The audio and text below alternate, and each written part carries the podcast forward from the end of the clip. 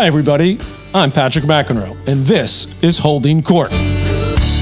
Hello, back for another round of Holding Court here on Tennis Twitter and all the topics that came up. And the uh, support for this and the interest has been so big that I thought I'd just continue uh, on the same avenue of topics, meaning reading them off my Twitter feed today because uh, the response has been uh, great from you Twitter fans out there. So I thank you one and all for participating and sending me so many interesting topics. I went for oh, about 25 plus minutes yesterday. So I thought I would uh, continue a little bit of that today because uh, getting a lot of good feedback from it.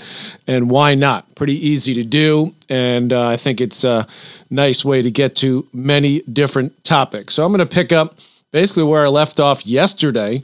Uh, and again, I'm trying to get to as many of them as I can. Uh, that are appropriate. There, you know, you get a few inappropriate uh, people, but that's that's the price we all pay for social media. So we know uh, we know that deal. All right. So I believe it's Eric DeWitt writes to me the decline of tennis and the lack of knowledgeable people to recover from it, rather than focus on focusing on padel and platform tennis pickleball. It has been a tough game to learn when I was a kid. So why is it too difficult now for this generation? Well, tennis has always been tough to get really good at. Um, that's part of I think what makes it so interesting and so great to watch at the highest level because uh, the professional players and even really good junior and college players make it look excuse me, relatively easy, which it's not. And by the way, a lot of people chiming in on this pickleball uh, versus tennis issue. I discussed it a little bit yesterday.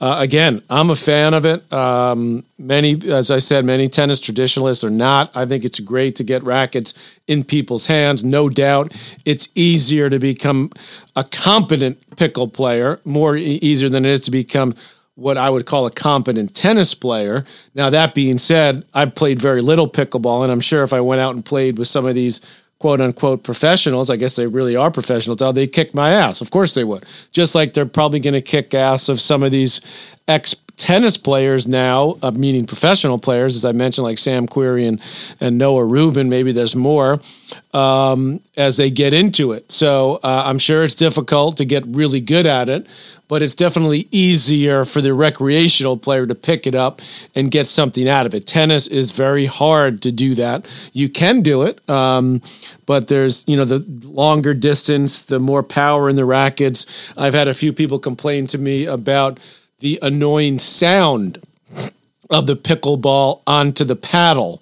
Uh, and interestingly, I was out in the Long Island at one point this summer, and they had turned a couple of the uh, tennis courts and the pickleball courts at one of the parks out there. I believe it was in East Hampton. I was out there playing with my daughter at the park, and some of the people that live close to the park, and I guess in certain area, you know, areas that they were complaining about the sound of the ball. So, um, you know, it, it's loud. It's not like a you know tennis ball. You hear that thump. This is like a thwack uh, on the pickleball scene. But again.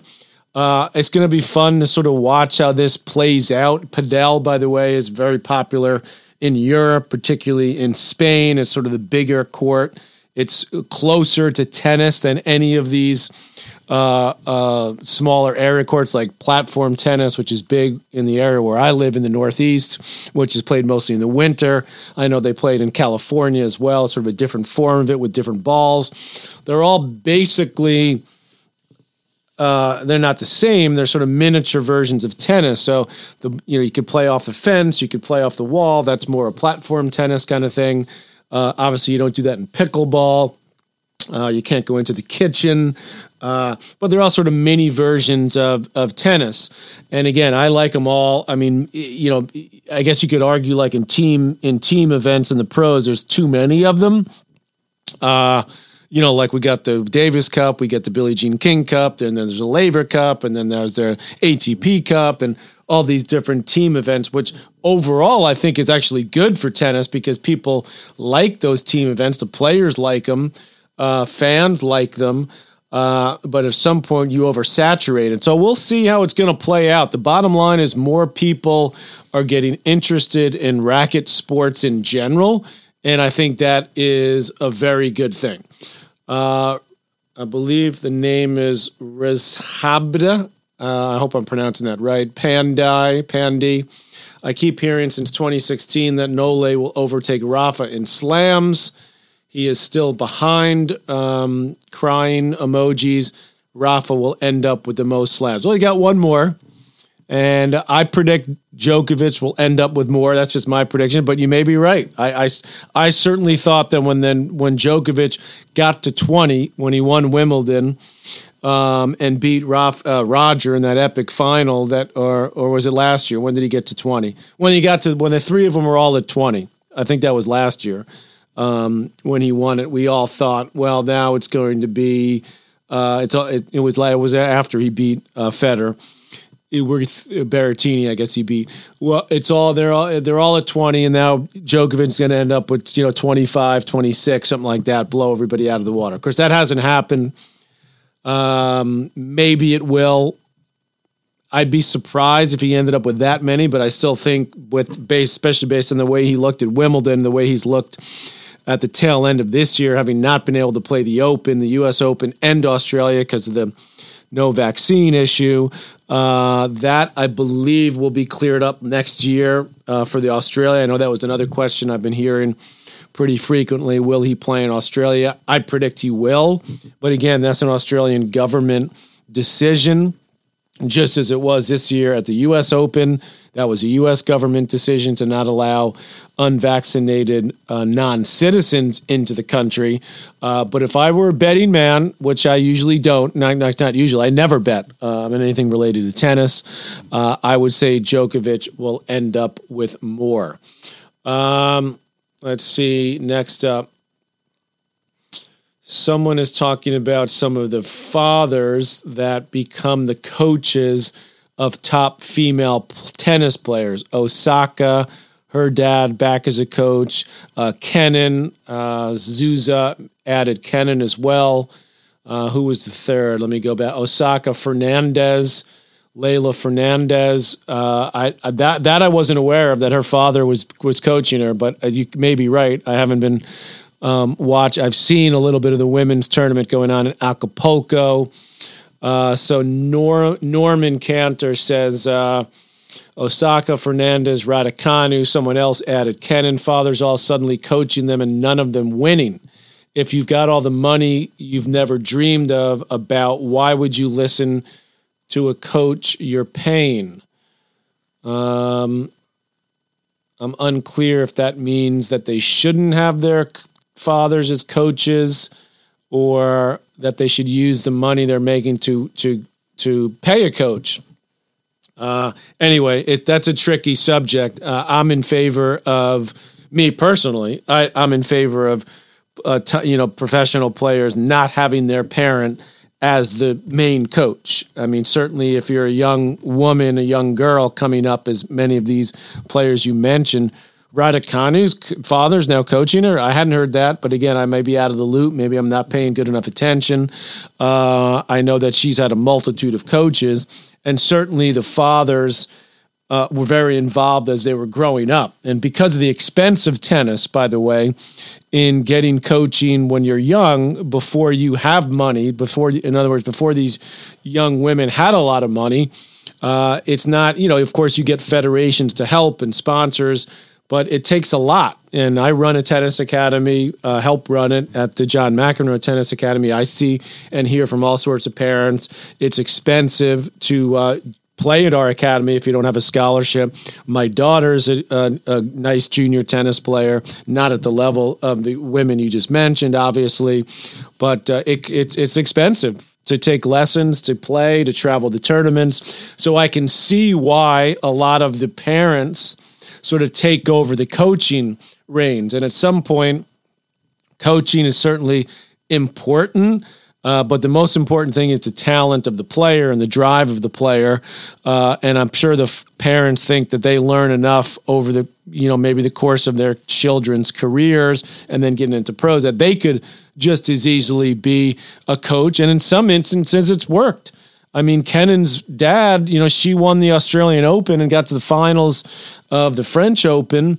And then you remember she, I think you know, tried to distance herself and have her dad be her dad. I don't know her that well and not be involved as, as, her coach. And then, you know, she had some injuries and then her career is gone in the tank. So she brought her dad back, maybe to try to get her confidence back. Maybe even though she made a lot of money uh, winning some big tournaments, you know, she doesn't have huge endorsements like an Osaka or Fernandez or, uh, you know, Raducanu, for example. So, you know, they probably, that's probably part of the reason also there's a comfort level and you know traveling the parent will often travel with the with the player more so on the women's side than on the men's side although you're seeing that on the men's side is more with uh Tsitsipas's dad uh I'm trying to think of any other dads on the on the men's tour um not that are the coaches that I can't think of off the top of my head, but if any of you do, you will chime in. So it's it's it's tricky. I think uh, you know tennis is different than so many other sports because it's so individual, and, and the is responsible for paying their teams, uh, and that is expensive. You know, when you have a fitness person, as most of these top players do, uh, some of them may think that's even more important at some point at, at some junctures than a coach uh, and the parent may be able to give enough uh, positive information that it's worked. So we'll see how it plays out. Uh, Peter McDade, I believe is how you pronounce it. What constitutes hindrance, particularly in light of Swiatek's high-profile apology to Vekic? Of course, that happened in the San Diego tournament. I was uh, very happy to see that Iga uh, apologize as quickly as she did. Uh, if those of you weren't didn't see it, uh, Vekic had like uh, Swiatek went, I think, to retrieve a drop shot or came to the net and kind of put up a sitter, and Vekic was running up to hit was was a very easy winner, and Swiatek sort of threw her arms up in the air. Um, which she which is total bo- totally bogus by the way to do that i think it's very bad sportsmanship uh, it could be called a hindrance. I haven't seen it happen many times. The other one that comes to mind is Jenson Brooksby, who's done it a few times where he taps his racket on the ground. Uh, it's a junior move. It's, you know, I, I hate it in the juniors. It, it's horrendous. Usually when you get to the pros, that stuff doesn't happen. Now, Swiatek to her credit, uh, apologized immediately and said that it's sort of, she doesn't do it. She does it as just a reaction. She's not thinking. Uh, I think it was different with Brooksby from what I could see because he did it multiple times. Although I don't think he's done it at least recently. This was back in the beginning of the year.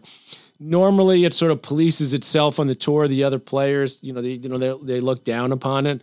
I would like to see, uh, you know, the grunting to me is is a hindrance as well, but you rarely see uh, umpires call that uh, you, once in a in a blue moon, you see it. I'd like to see more players complain about it, uh, but I guess so many of them do it. You sort of get used to it. But sometimes, you know, they and by the way, it happens in the men's and the women's side. The grunts are so loud and also so far after they've even made contact with the ball to the point where the grunt or the scream is happening as you're literally hitting the shot on the other side of the net. So I don't like it.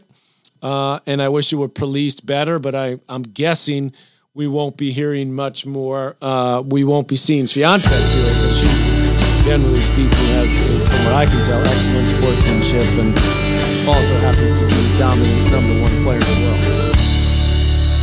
And by the way, you've got to continue with Fit Biomics with Nella. I've been taking it. It is absolutely amazing. Okay. And I want you to go to the website fitbiomics.com.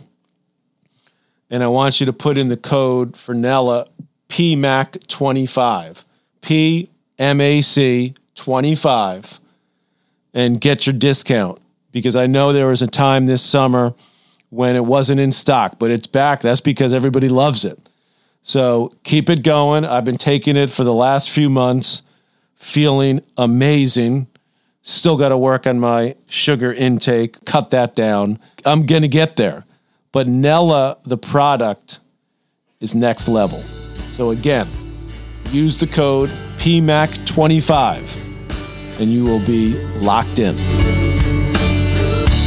All right, I got to respond to boxers and ballers uh, because he's all over this idea, and I appreciate your interest, uh, boxer and baller. I don't know your actual name uh, about Chicago and having he loves Chicago, and he's coming up with all sorts of uh, ideas and concepts about having a big tennis event particularly in Chicago, but also in that part of the country, the Midwest of the U.S. There are a few tournaments there. Cleveland's got the women's tournament now. Obviously, Cincinnati is one of the great tournaments in North America for many years, a Masters event there. And I have been to that event many, many times over the years, and always a lot of people from the Midwest that drive there, particularly from Chicago uh, from that area. Indianapolis. Indianapolis used to have a big event when I was playing on the tour, clay big clay court event. Then it turned to hard courts. So that part of the country's had a lot of big events. I know Chicago's a huge city. Remember boxer and ball? We had the Laver Cup there a couple of years ago, which was very successful. Of course, that event, you know, has the biggest names overall in tennis. Uh, so I like I like your attitude. Uh, it all comes down to fin- financial um, reasons, you know, if they can be successful. Uh, you say, well, there should, you know, we should invest in it. You say investment and development equals raised value. I like that. Um, the problem is who's going to invest because if you don't get the money back right away, you know, the USTA, you could say, could do it. And they invested for years and have still invested. They just sold the Cincinnati tournament in sort of the US Open Series uh, using their resources and revenues from the U.S. Open to support other events. A little bit like like the NBA does, right, with the WNBA, which is is supported in many ways by the revenues of the NBA. The WNBA certainly doesn't bring in the same revenues uh, in each city as the NBA does. I think we can agree on that. Uh, so I think it's it's it's hard to just say someone should invest in it because at some point it's a professional event and there has to be some sort of payoff. But I appreciate your continued interest and continuing to um, tweet at me about uh, this issue uh, and I will continue to follow you, and we'll see. We'll see where it goes. But you're right. Chicago. I remember I played in the final in Chicago against my brother back in the day. I think it was Volvo was the sponsor, and I think it was at um, one of the universities where we played the uh, tournament. It was an indoor tournament, but that's going way back. What was it? Ninety. What year was that? 91, 95? somewhere in there. My brother beat me in the final. Is Shui, Su Shui retired or just pregnant? I don't know, Nathan. I don't know the answer to that. Again, I got to start uh, studying up on these things. Jason, who is the greatest of all time, you know, we're going to have to wait that out a little bit.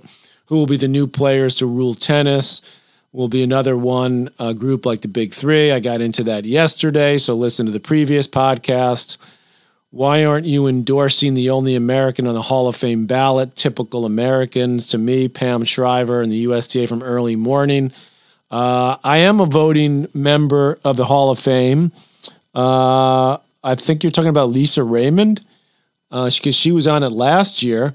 Uh, by the way, I've I, my vote. I'm trying to think if I voted for her. I think I did vote for her, but it's got to be. Um, it's got to be. Uh, you know, a lot of people vote. You know, journalists, writers, so on and so forth. So there's a lot of people behind that. But uh, I, I, I voted for, um, and then I just got it. I just got the email again to vote. I believe uh, Ferrero's on it again. I think Moya, et cetera, et cetera. Uh, all right, back to my Twitter feed here. Uh, I don't know why you wrote typical Americans, but okay. The awful sound that a pickleball makes when hitting the paddle. I mentioned that. Uh, cheating has been making waves in the sports world lately, from chess to fishing. What does the tennis world think? Uh, does this problem exist in tennis? Is it more widespread today? Well, cheating definitely exists in junior tennis, which I see quite a bit of. College tennis, which I've got, I've talked about that before, which is just horrendous. Pro tennis, a little hard to cheat, because of the lot. You said for you personally, it's hard to cheat. We've talked about gamesmanship, the hindrance rule, the grunting. I wouldn't call that cheating, but bad sportsmanship. You know, taking the bathroom breaks in between. You know, for strategic reasons. They've tried to do a better job now with timing that, but it's still to me not as strict as it should be. Uh, you can't just cheat the way they can cheat, unfortunately, in juniors, where you know ball's in, they call it out, and you have to go get the ref and, and so on and so forth. So uh, the short answer to that question is no. I don't think there's a big a big problem. Of course, the other one is is doping. You know, are people cheating, uh, taking you know, performance enhancing drugs? So that comes up a lot. Uh, on my Twitter feed about various top players. You know, usually always comes up about top players you know, because if they win, they have an amazing tournament or run. How could they recover? So on and so forth. So that's been always uh, talked about. Look, tennis players are tested as, as, much or more than any other pro athletes, at least to my knowledge. They certainly were when I was playing. And uh, people say to me all the time, "Oh no, you know, such and such is, you know, did, it was going to find." Well, uh, if I don't know what to tell you. I mean, I don't. I've never seen anyone myself cheat, uh, doping. There have been players that have been caught for taking some stuff over the years. Um, if they're doing it and getting away with it, I guess that's possible. Um, but uh, me personally, I don't think so. But that's just me. I mean, if it happens at at some point, you know, someone gets nailed, they get nailed. Uh, and of course, there have been some, you know, some some good players that have gotten nailed, never like what you'd call a top, top player. Uh, this one comes from James McMillan, best second serve ever on men's tour. Sampras, question mark. Yes, Sampras to me, best second serve ever. I mean, you could maybe argue now in the last, you know, with Isner's second service phenomenal, you know, the big guys, Karlovic, um, Federer's second serve is good. I wouldn't put it on the same, you know, it's hard to attack it. Same as Djokovic has got a great second serve. Uh, Ivanisevic in his day, you know, was more risky. I think the reason why I picked Sampras is because Sampras had no fear and he had such a great second serve. He could spin it in when he wanted to just to put it in. You know, he du- when he double faulted Sampras, he double faulted because he was going for a big second at his level. Remember, you know, now everybody serves harder, but Sampras has had a he had what we call a heavy serve, a lot of weight on it. The ball sort of pushed you when when it hit you, so it was hard to really go after it. Agassi, of course, greatest returner ever, one of them until Djokovic came around. He's certainly the greatest offensive returner. Connor, similar, um, he could go after it, but Sampras would go big on the second serve. I think at big moments. Um, and to me, that's what separated him. There's these guys that had great kick serves on the second, like Pat Rafter. You know, Edberg's could be good, although he could double fault a little bit. I played against both Edberg and Becker. Uh, I felt like I could I could get a better look at their second. I did, you know, get beat up by Sampras a few times, and it was harder to, um, you know, take a take a crack at his second. And if you did, he could, you know, elevate it a little more depending on how good you were as a returner. Um, and I just remember him, you know, going for it at big moments, especially at Wimbledon and the U.S. Open, where the courts were conducive to him. Djokovic fight from Steve P to get into Australia. I believe that will happen. I know there's a lot of behind the scenes going on between his team uh, and the Australian government. Um, just taking a sip there. And uh, the the Tennis Australia, run by Craig Tiley, made an announcement that he, they're not going to get involved, but I do believe that that's going to happen. All right, the last one I'll do on this round, another Sampras one from Guillaume Sampras. Interesting. I don't, you know, related. I don't think so. Why Sampras didn't make it at the French Open?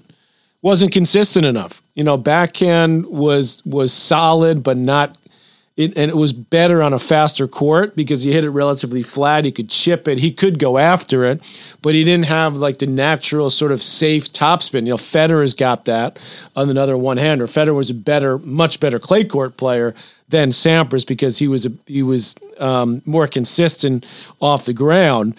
And Pete, you know, liked to play a, a, a more flatter ball, which he could do on grass or hard court and he was good on clay, but he just, you know, he got picked off by guys that were almost no namers on clay, and that never happened to uh, to Federer on clay. Uh, you know, my brother was, I would say, a little better on clay. He did reach the final, of course, losing that one to Lendl. Uh, I think Pete won won one of the big clay court tournaments once, but he wasn't really a factor. Forget about the French, even even in the other big clay court tournaments. Whereas you know, even like guys like Becker, Edberg, I would argue they were better on clay.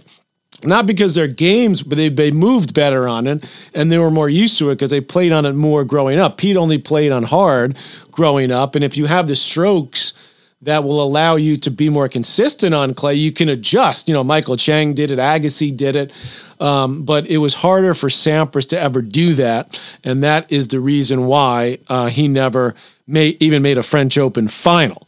All right, thank you again for chiming in on tennis topics on Twitter. I think we're going to continue. I think, ladies and gentlemen, we're on to something here on Holding Court. Holding Court with Patrick McEnroe is powered by Mudhouse Media.